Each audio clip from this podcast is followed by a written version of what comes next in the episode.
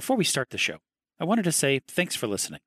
We want to bring you the best show we can, and sometimes it takes us a week or two to cut, edit, and present you something polished. But if you're the kind of person who wants to hear the long version with no frills and wants it as soon as possible, we're now putting our Ready Player 2 episode reviews on Patreon. Pay as much as you think is fair and get access to uncut episodes just hours after we record it. Join our community of Gunters at patreon.com/ get to the good part, no spaces. Now, on to the show. When you need mealtime inspiration, it's worth shopping Kroger, where you'll find over 30,000 mouthwatering choices that excite your inner foodie. And no matter what tasty choice you make, you'll enjoy our everyday low prices, plus extra ways to save, like digital coupons worth over $600 each week. You can also save up to $1 off per gallon at the pump with fuel points. More savings and more inspiring flavors make shopping Kroger worth it every time. Kroger, fresh for everyone. Fuel restrictions apply. This is Aaron from the show. First of all, thank you for listening. Once you finish listening to this episode, do us a solid. Go ahead and give us a rating and write a review of the show. This lets us know that we're doing a good job and helps other people find us. And speaking of other people, if you know someone who might enjoy the show, we would love it if you told them about it. We can be found at gttgp.com. There's tons of stuff on there.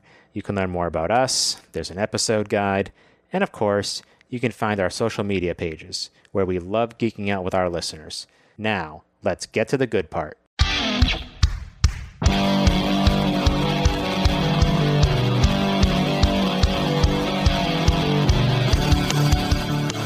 Another thing I find interesting is that we can draw a lot of relationships to the kinds of stuff happening today, or even with COVID over the past year.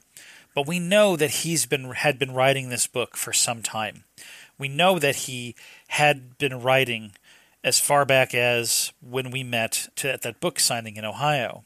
And there's particular mention about how, the advantages of being in the Oasis on the ONI are huge. I'm convinced that Samantha's wrong. And I'm pretty sure it's because it's being written to convince me, right? That I'm not seeing something that she's seeing. And maybe that's going to come out later. But at the moment, the arguments that Parzival are coming up with, the fact that Samantha's grandmother got to live the remainder of her life outside of misery that her body was putting her through, the fact that population was going down because overpopulation was a huge deal, the consumption of resources is still a big deal, and the fact that disease wasn't as easily or readily transmittable if you were interacting with people online. Speaking of that part where they're talking about handshaking and how it went out of vogue and then went back in vogue, I felt like I was reading a page right out of the newspaper. I know.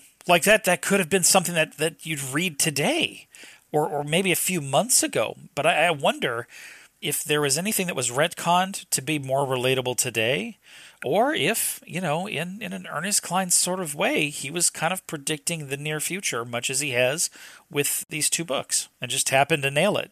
That whole paragraph, it was so interesting because he was talking about how the shaking of hands and how the ONI made it seem so real that it actually went back in vogue, because when you did that with regular haptics, it felt like you were shaking hands with a mannequin. And it's like, wow, you had such amazing technology and now you're shitting all over it like you didn't spend most of your life immersed in it, thinking it was the greatest thing next to sliced bread.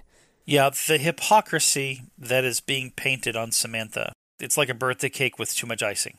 It's more than apparent. Yes, we get it. Sweet stuff. I get it. Yes, we get it. She's being hypocritical. And again, I feel like it might be setting us up for an awakening down the road wherein she goes, haha, you're right. Or, and I have been kind of tossing this around in my mind in this chapter, trying to set up a reasoning for Samantha to become the antagonist of this story. Ooh. Because right now she's at odds with everyone. She has a very strong belief against this technology. She very much doesn't think it should be in people's lives. I feel like there's reasoning that she's not necessarily nailing down very well, or maybe she's holding back on. And she does have access to the company. Both sides of the argument about the ONI have very valid points. I'll tell you, I go back and forth, like, would I have released it? Would I not have? Mm-hmm. And, you know, she makes a lot of valid points. And then you hear, you know, Age and Shoto and Parzival all going to bat for go ONI. And makes sense. Like, it's like, yeah, that's great. You know, her grandmother got to not be in pain for 12 hours a day and experience life in a much more palatable fashion because of it. Or not, to convince people of the kinds of things other people go through, to increase sympathy and cross-cultural experiences. Yeah. That gives people a degree of understanding and patience in other people and reduce prejudice, which is how Samantha's been using it, actually. Yeah. Her foundation has been using the ONI to have people live in someone else's shoes. And, like, yeah. There are practical applications to the ONI. But, I mean, I do understand where she's coming from in that people are going to spend too much time living in this fabricated reality and continue to forget the actual reality. And I know that goes into a whole discussion of what is reality. It just feels like it's a very complicated issue that I think the more and more I'm learning about it, like, I think I'm just getting to a point where, like, I still don't know what I would have done. Would I have voted to, like, say, yes, let's release it, or no, not? I think that the concern here is the same kind of concern that any software developer has, and that's in dependencies. If you have a dependency, and I don't mean dependency as an addiction, I mean dependency as in if I'm reliant on you for data. Like, I create a website, and it's a weather website, but I don't own the weather data. You do. It can be the best weather website in the world. It can be the most useful. It might even save lives. Like, we can predict tornadoes. We can contact people to get them out of their homes. The best weather website ever. But if I rely on you for the data, then the minute I can't rely on you anymore is the minute all of that goes away. And people who are reliant on the service I provide don't know what to do without it. And I feel like that's the Oasis. The Oasis is wonderful. It has so many graces, does so many wonderful things. But everyone in the Oasis is reliant on the single dependency that is GSS. And the minute that goes away, the world won't know how to survive. Even if reality sucks, even if reality still encourages prejudice, disease, overpopulation, at least every person is independent, or not as dependent on a single system to support everything in their life. And I wonder if that's not the crux of what we're going to go into, the proof that Samantha is right in the end. We will see. Oh, you asshole. Hey. So keep picking to see if I can't get a response. That kind of takes us around the parking lot of this chapter. We do have the arguments between Parzival and Samantha. All we're really doing there is drilling into the fact that he has some growing to do. She is being as stubborn as ever about what she believes. And it just accentuates the strain on his friendship with Shoto and H. You had to feel bad for him between having to schedule things weeks in advance and then also just kind of feeling like they hung out with him. He said this specifically with regards to H, out of some sort of obligation that... Or feeling sorry for him, maybe, or something. Yeah, like, that's shitty. That sucks. And even though the conversation towards the end, after Samantha left, and snapped her fingers and poof, disappeared. You know, the conversation where, like, hey, I just finished this thing. You want to come play? Yeah, let's do that. Like, there was at least a hint or a glimmer of the kinds of conversations that they would have, and that there was some enthusiasm for them to hang out. But the fact that he has this paranoia, that even his friends are starting to turn on him or dismiss him, really just puts him in that place of being alone. When they were talking about going to the basement, I was like, yes, let's go to the basement. Not this chapter, but man, I was like, all right, that basement. Those kinds of scenes in the first book were always fun, and they were full of, like, sporty dialogue, right? The kinds of dialogue you had with your closest friends at a bar or in someone's basement. You know, the kinds of playful banter that were teasing and joshing and yet at the same time sort of pseudo-serious. yeah, that's the kind of shit that builds camaraderie. And you can tell just through the writing that part of Parzival misses that. And you kind of wonder at this point in the book if the narration for Parzival as the protagonist isn't some degree of regret for having won the Oasis. I mean, that's kind of what I keep thinking after this chapter is, would he have just been happier if he didn't win and he was just a regular guy who got to roam the Oasis? And I think, wouldn't he have been happier if no one had won? Because if somebody had won, his meaning in life would have disintegrated. He would have no longer been a gunter. That's really the point. He needed that for purpose. So it's quite possible that if someone else won the contest other than him, that his life would have had no purpose again, and he could have gone into equally as bad a depression, but no means. Right. Which is tough. Yeah. Now he can afford a real therapist if he wanted to, but he uses a virtual one, which I'm sure isn't free either. Like, he can try to find solace in something, even if it doesn't work. Like, he's not worried about his survival. Yeah, exactly. He's not what you would call hungry, which is kind of a Rocky reference. You got to stay hungry. And how do you... He's got his omelet and hash browns. Yeah. Well, that's just it. His drive. He's not uncomfortable enough to drive him to do what needs to happen. And I think that's kind of the point of elaborating the luxury that he currently lives in, is that before, his drive was to get out of the van, you know, that was buried under a bunch of cars, to get out of his aunt's trailer park in the sky. It was to get off of the dryer. And so long as he was uncomfortable, that was his drive. Now that he's not uncomfortable, you know, where's the drive? Again, he's got the cheat codes and no drive at all to be creative. So it feels like for him to really start this race again, he's going to have to fall. And he's going to have to fall hard. I don't know how that's going to happen. But it feels like something's got to happen to kick him out of his position of comfort and bring him to a place where he's once again struggling at the bottom of the pile. And that's where his brilliance will shine. I have to imagine. I'm hoping. Yeah, no, I think you have some very interesting thoughts there that we can't or can comment on. All right. Is there anything else you think that we need to cover? Did we miss anything in particular that you want to touch on? I mean, I had a bunch of notes here. So, E-Earth. Ersatz Earth. I had to look up what ersatz was. And what did you find? Because I do remember seeing that. Ersatz is an adjective meaning serving as a substitute, synthetic, artificial.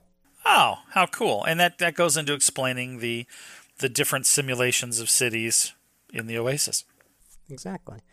It was interesting to read the part where both H and Shoto legally changed their names to their avatar names. We learn about the Ravatars, which is the real-life avatar that is based on your ONI scan, which I'm still not quite sure how your brain scan is going to then populate what your body looks like, except that maybe it's based on what your mental image of yourself is. Right now, we're inside a computer program.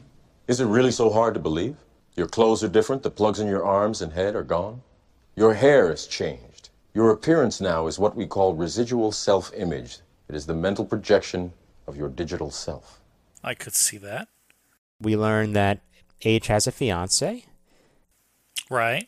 Named Indira Vinayak, who is a famous singer and Bollywood star.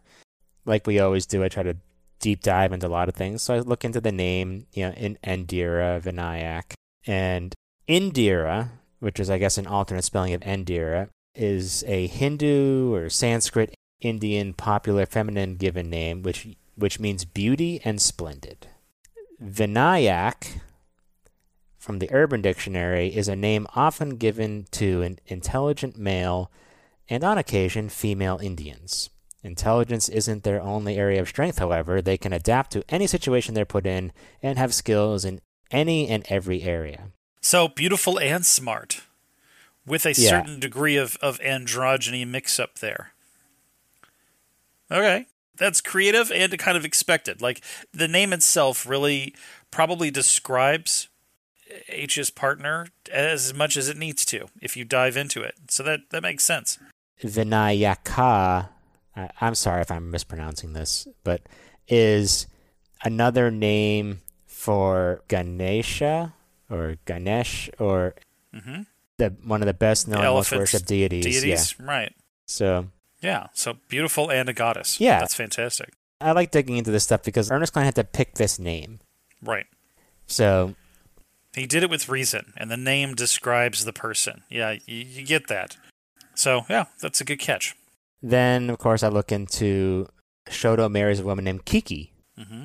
I remember hearing about this study, the Booba Kiki study. And they had a shape that was like round and amorphous, and another shape that was pointed, starry looking. And they said, which one's the Booba, which one's the Kiki?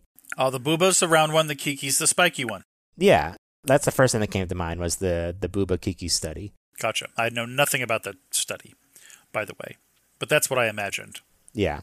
But then I found that Kiki in Japanese means crisis. Interesting. Okay. It's also a slang word for a social gathering, usually for the purpose of casually kicking back, gossiping, and sharing stories. Yeah, there's a song. Let's have a kiki. I want to have a kiki. Lock the doors. Right. Let's have a kiki. Motherfucker. I'm going to let you have it. Let's have a kiki.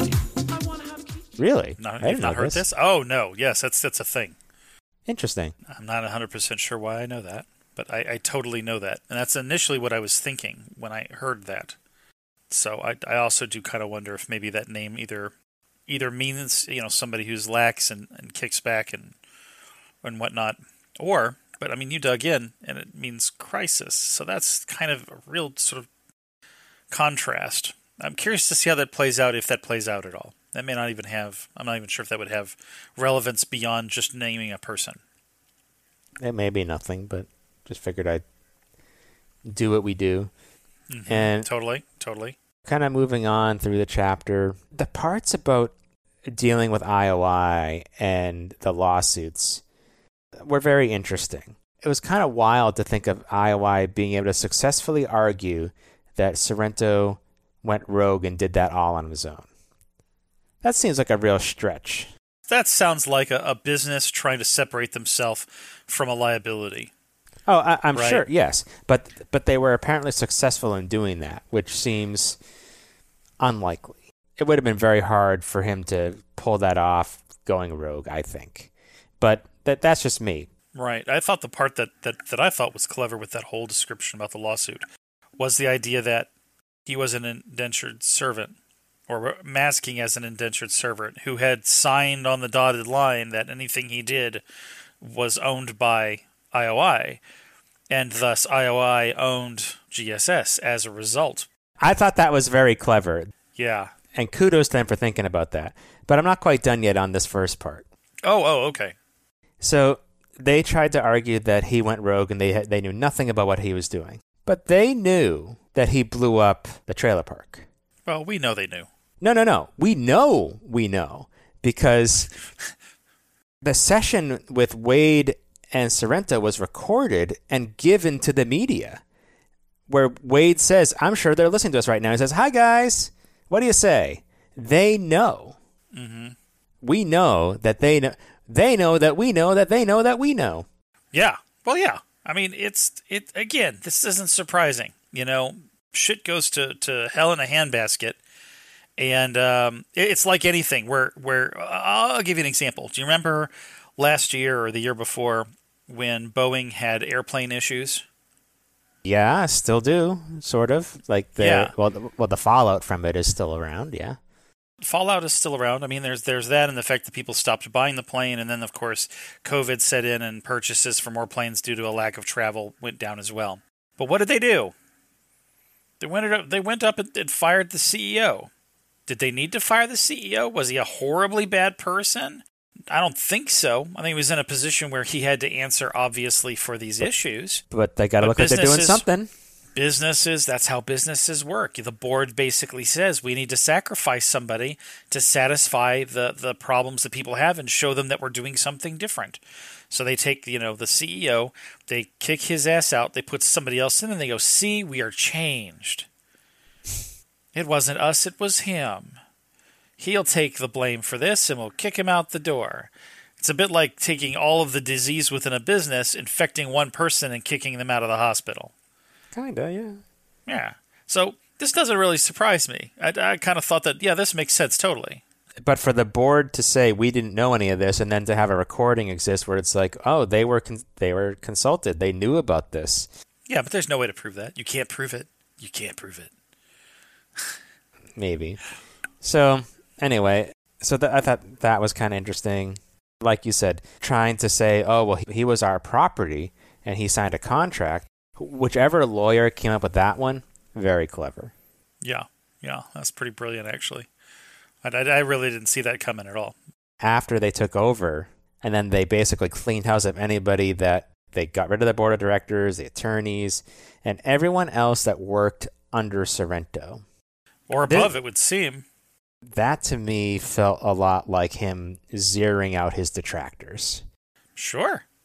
I get that. Which I get, but man. But I mean, the business that's suing you, you take over them, you get rid of everybody, and then you say, I think I'm going to stop suing myself now. That made sense. Yeah. A few other references that I thought were kind of interesting. GSS was christened the New Sixers, which I thought was a little bit of an over-exaggeration. The part that I thought was interesting was the remaining members of the High Five were being called the Four Nerds of the Apocalypse. So that's obviously a reference to the Four Horsemen of the Apocalypse, which everybody kind of knows about. But I looked around, and there is actually a book. I think it's like a little short, like Kindle single short story called The Four Nerds of the Apocalypse.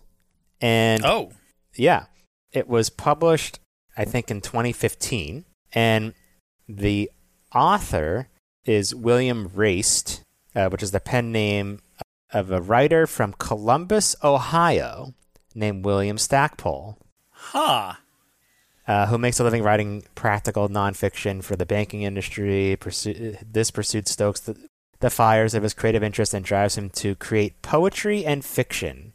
Sounds a lot like Ernest Cline. Yeah. Maybe it's somebody he knows. That's some good research right there. Comes from the same town. It fits. Like, it fits the story. Like, I didn't even look twice about that. I didn't even think that was a reference, or that it was a reference, but that it was like a biblical reference, not a reference to an actual book. So, kudos. Now I'm going to have to read that. We will post the link in our show notes to The Four Nerds of the Apocalypse, which, let's see if I can read a description here. Carmine started his day as an ordinary teenager. By evening, he and his three closest friends were battling space monsters and keeping the world from the brink of destruction. And he had a girlfriend. That's a full day for any nerd just in town for a comic convention. Four Nerds of the Apocalypse is a short story about friends, fanboys, and the fate of the world. Fanboys! There you go. It's 26 pages and it costs 99 cents. Wow. Okay. Might have to check that out. Sounds like a short read. Published July 2015. Yeah. All right. I'll have to check that out. What else did you find? What else did I find? I think I also want to give some kudos to Samantha / Artemis for celebrating her birthmark more and making it her trademark. He described it as an internationally recognized trademark. I mean, good for her for that. Because for something that she was so embarrassed by and ashamed of for her entire life, to just own it. Yeah, just fucking own it. Yeah. And not just own it, become a trademark. Yeah. And we talked about that earlier on, how when we're talking about the growth of all the characters, even Samantha's grown. Even Samantha's gone, kind of come out of her being ashamed of that and turning it into something that is a recognized and brand worthy sort of icon, that she was able to leverage that and turn it into something that was nearly marketable, but universally recognized as being unique to her, which is really just cool. And there are a lot of famous folks who have done exactly that, either through the clothing that they wear or the hairstyle that they've got, something about them that is personally branding. And frankly, for anyone that's listening, you know, if you want to up your resume game, the ability to find a way to brand yourself, to speak publicly about what you do, and to have a website that kind of speaks to you. It could be a blog, something, if it's technical, whatnot. Branding yourself is a strong means of upping your resume game when you're looking for a job in the market. This being an example of that. So yeah, go Samantha. The other thing that I because we like talking about the quantity of data, they added another 1 million yottabytes to their data storage, which is a lot of data. It is. It's an obscene. It's a lot. It's almost like, I mean, a yottabyte is an actual very specific amount of data, but it's just like, we need a big number. Say 1 million yottabytes. That'll be a big fucking number. I had a little fun with this, and I hope I did my math right. So the other big chunk of data size that we talked about with regards to this franchise of books was the amount of data that Parzival stole from IOI and then uploaded at the plug, which was 10 zettabytes, right? So 1 million yottabytes is 102 million times the amount of data that he uploaded to the plug. It's got to be more than that. Because how many yottabytes are in a zettabyte? 1,024 zettabytes in a yottabyte. Okay. So it's possible I missed a decimal point, but it's an insane amount of data. Yeah, it would be like 1,000 zettabytes times. You said it was 1,000 zettabytes in one yottabyte, and then 1 million yottabytes. So it's like 1 million times 1,000. It's insane. It's just a big number. After a while, you're just throwing zeros at the damn thing, right? It's like saying 1 million bazillion. 1 billion, gajillion, fifillion.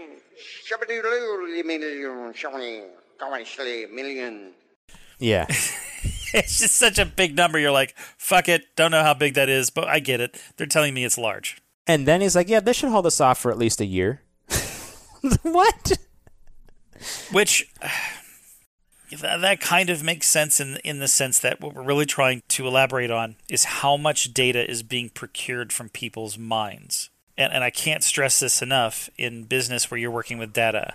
Personal identifiable information, be it medical, be it identity, such as like your picture, your name.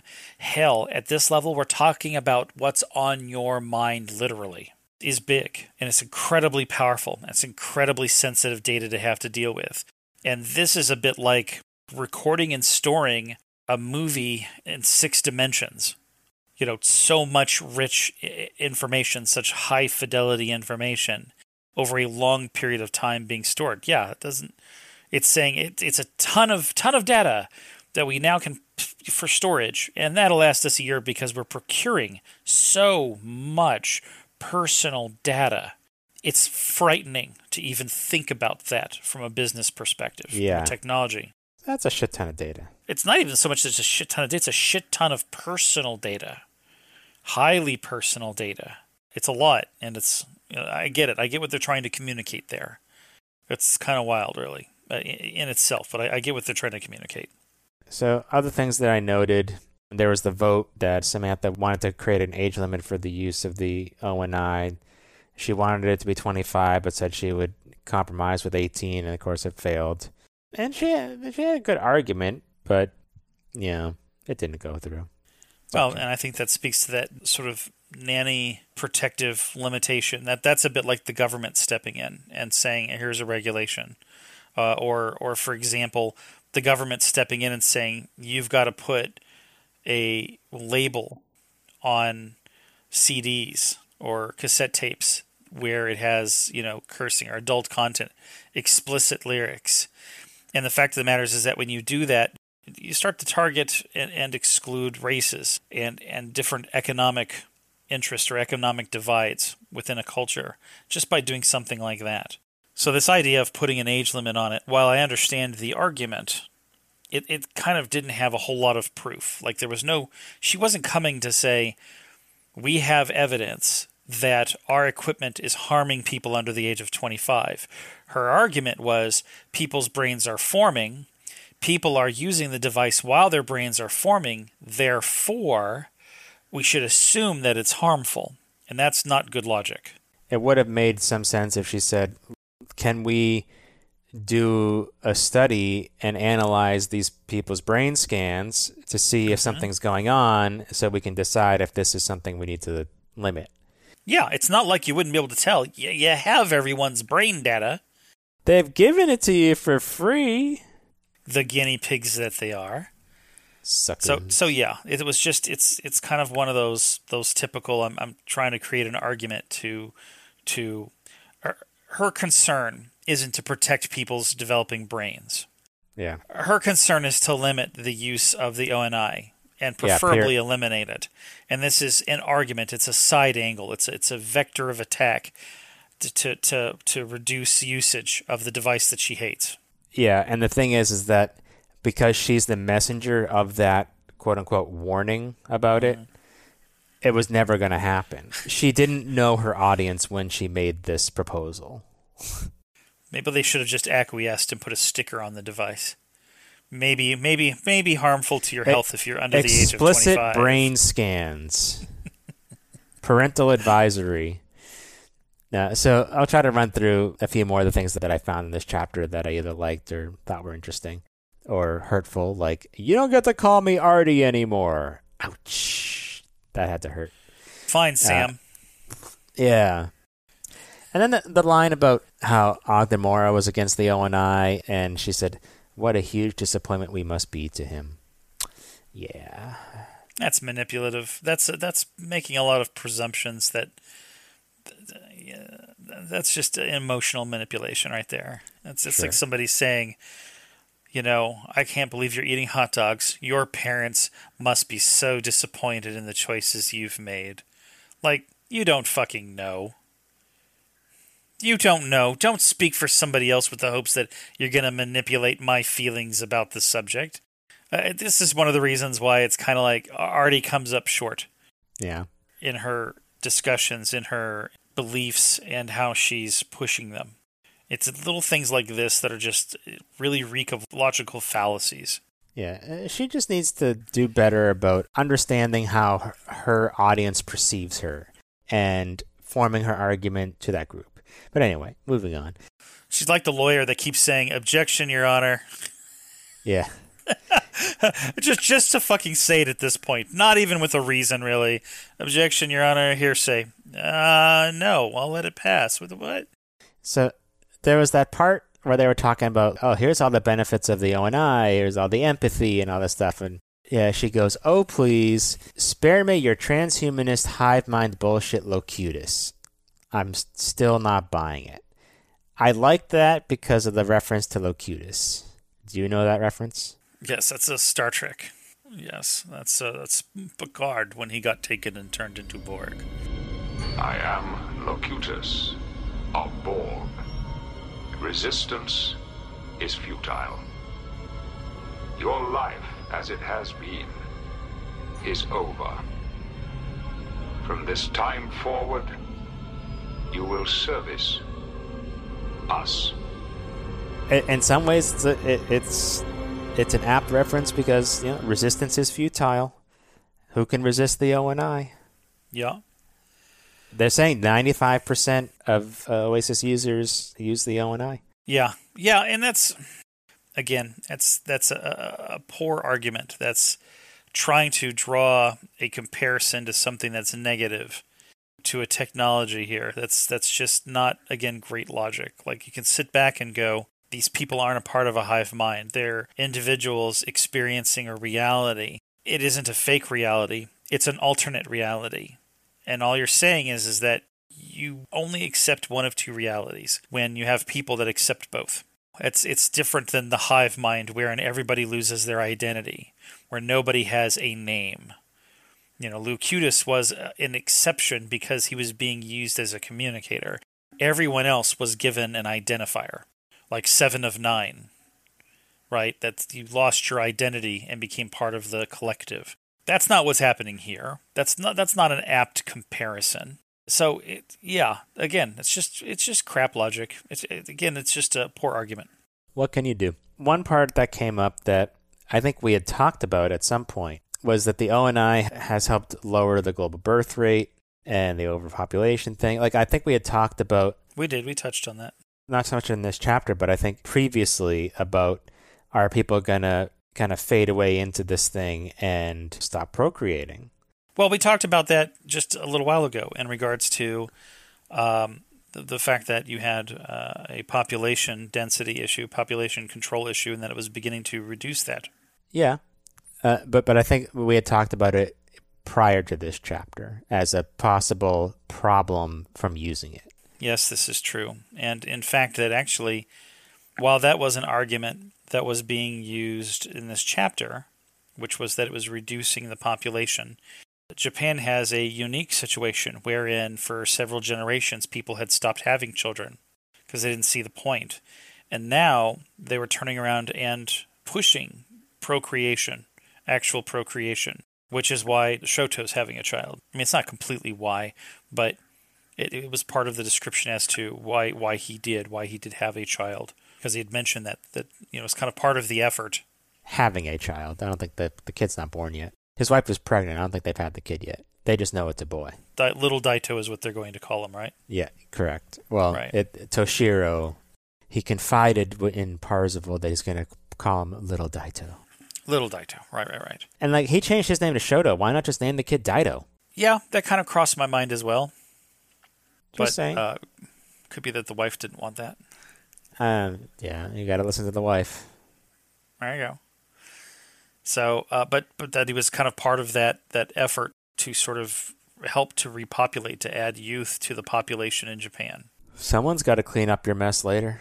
Well, and moreover, though, a lack of balance in population for any country, for any society, is a problem. Too many people can be a problem. Too few, or too few of a range. If everyone is elderly, then more people are dying. There's a definite decline, and then there's a definite end, where the society will collapse. And there has to be a balance to have a sustained society. So, while there was the argument that overall it was reducing population, here off to the side we have this argument where, for Japan to say, to sustain itself in the future, it needs to have people breeding. I've heard it's a smallish country, certainly compared to the United States. So yeah, like if they lose 10%, 20% of their population, that's a big deal for them. When you're that small, everybody's got to chip in a little more. Yeah, sure. And that was pretty much kind of all I think I could pull out of this chapter. Some interesting things. We hit the high points. We hit the concern points, the red flags from the broad sweeps. And I, my first read of this chapter was, again, somewhat sad or depressing. My second read is where the red flag started to come up, and I started to get really concerned about what was being written into this chapter. What is Cline trying to impress upon us through this narrative at this point? And, and then, of course, trying to figure out, okay, how's that going to play into the future? And you already know that future. I don't know that future yet. No, you don't. No, I do not. Anyway. All right. With all that said, we will get back to you with the next chapter. This is Chris. And this is Aaron. Thank you for listening. We'll catch you then. See you.